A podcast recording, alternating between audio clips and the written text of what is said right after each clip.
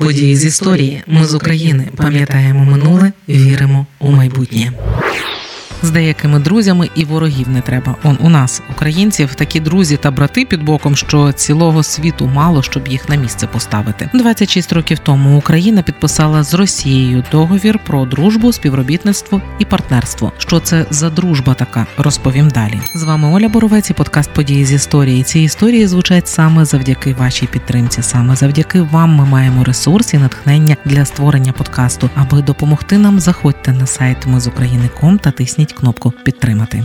Договір про дружбу, співробітництво і партнерство це була угода, яка не лише визначала Україну та Росію стратегічними партнерами, а й закріпила на папері взаємне визнання непорушності кордонів, поваги до територіальної цілісності та взаємні зобов'язання не використовувати свою територію на шкоду безпеці один одного. Цей договір уклали на заміну угоді, яку в умовах політичної кризи в СРСР уклали між ще радянськими Україною та Росією. Той документ визначав основні принципи та напрямки відносин між радянськими республіками як суверенними державами і підтверджував їх територіальну цілісність у межах СРСР. Договір про дружбу, співробітництво і партнерство вже незалежних держав уклали після розпаду союзу. Документ підписали у Києві 31 травня 1997 року. Тодішні президенти України. Леонід Кучма та Росії вже покійний Борис Єльцин. Трохи перед історії, навіщо був той договір?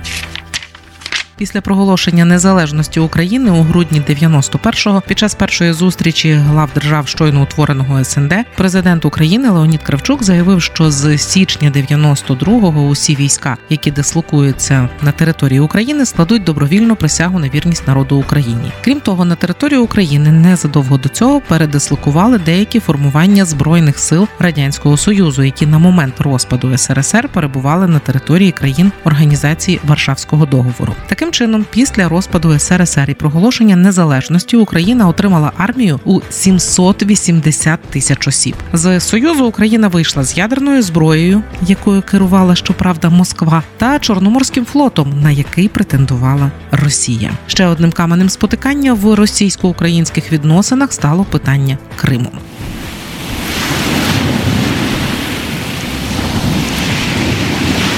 У травні 92-го року Верховна Рада Російської Федерації, тоді це ще не була Держдума, зробила офіційну заяву про незаконність передачі Кримської області УРСР у 54-му році. Тодішній російський президент Борис Єльцин не підтримав це рішення, оскільки воно суперечило міжнародному принципу непорушності кордонів. Цей принцип встановили і він діяв з моменту закінчення Другої світової війни. Москва пішла тоді іншим шляхом, і у липні 93-го року та ж Верховна Рада Росії надала Севастополь Севастополю статус міста Російської Федерації.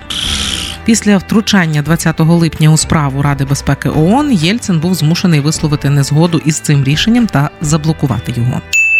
У ситуації, коли світ вимагав позбутися ядерної зброї і загалом роззброїтися, а Росія претендувала на флот і Крим, Україна вирішила піти шляхом угод. Київ наполягав на укладанні договору, який би засвідчив, що сторони не мають одна до одної територіальних претензій. За основу Київ запропонував взяти адміністративні кордони між союзними республіками на момент розпаду СРСР. Саме цей пункт викликав суперечки. Проросійські сили почали вимагати приєднання Криму до Росії. Це спровокувало політичну кризу і затягнуло затягнуло укладення договору на кілька років. Далеко не гладко відбувався і розподіл Чорноморського флоту. Своїм флот оголосили одночасно і Україна і Росія. Водночас головний штаб ВМС Росії схилив на свій бік більшість особового складу флоту і командувача тодішнього Касатонова, який віддав розпорядження не приймати присягу на вірність народу України, поки керівництво країн не домовиться. А домовитися було складно. Проти України постійно використовували головний козир газові борги. Тож у серпні 92-го року уклали компромісну Ялтинську угоду, якою вирішили флот не ділити, а залишити наразі в спільному керуванні, щоб в майбутньому формувати на його базі вже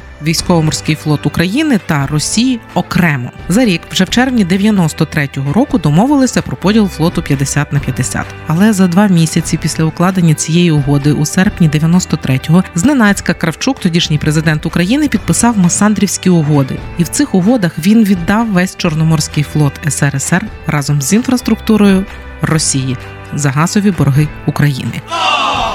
Росія ж мала платити в майбутньому гроші за використання тієї частини флоту, яка за попередніми домовленостями мала відійти Україні. Ось так наступного року в Москві підписали угоду про врегулювання проблеми чорноморського флоту. Вона передбачала таки передати Україні 20% плавзасобів. Це було 164 судна. Також ця угода передбачала роздільне базування ВМФ Росії та ВМС України. Відкритим залишалося питання про берегову інфраструктуру. Тож напруга не зникла. Російська сторона в особі міністра оборони Росії тодішнього Павла Грачова вийшла з переговорів, коли Україна висунула вимогу про розміщення свого флоту в Севастопольських бухтах. На кораблях в Севастополі тоді почали самовільно піднімати російські прапори. Ще за рік, у червні 95-го, Чуєте, як це все довго тягнулося? Так от у червні 95-го під час переговорів в Сочі президента Єльцина вже з новим президентом України Леонідом Кучмою вдалося досягнути домовленості про поділ флотського майна за формулою 50 на 50, а плавзасобів за формулою трошки більше 18% в Україні і майже 82% плавзасобів Росії. Штаб-квартира і основна база російського флоту мали розміщуватися в Севастополі.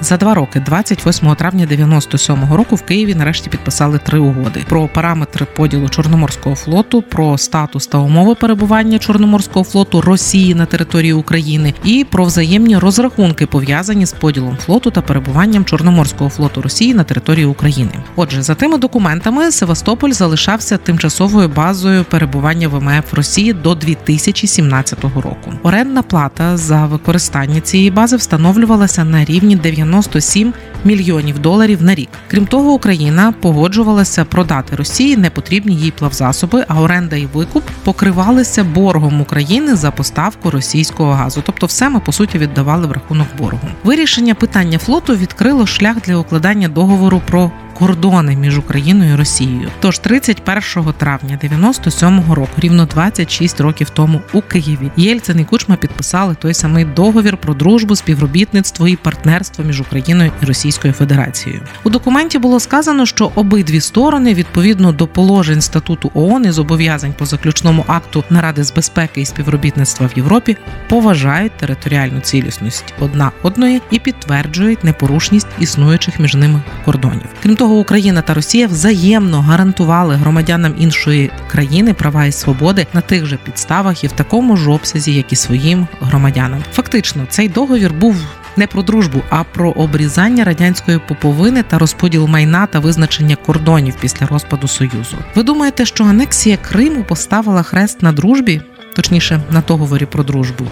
У 2014-му. Ні, помиляєтеся, Україна ще 4 роки цю дружбу і цей договір берегла. Лише 6 вересня 2018 року Рада національної безпеки і оборони України прийняла рішення підтримати пропозицію Міністерства закордонних справ України щодо припинення Україною дії договору. Фактично дію договору припинили після підпису президента та рішення Верховної Ради аж з 1 квітня 2019 року. Ми з України важливо знати історію і розповідати історії. Найважливіше, що ми повинні дати нашим дітям, це коріння і крила.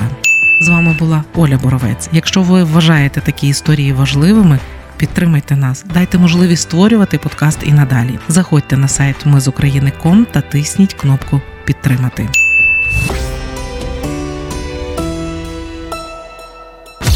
Ми з України. Ми працюємо для вас. Ми працюємо завдяки вам, наші слухачі. Радіо Ми з України фінансують саме слухачі добровільними внесками.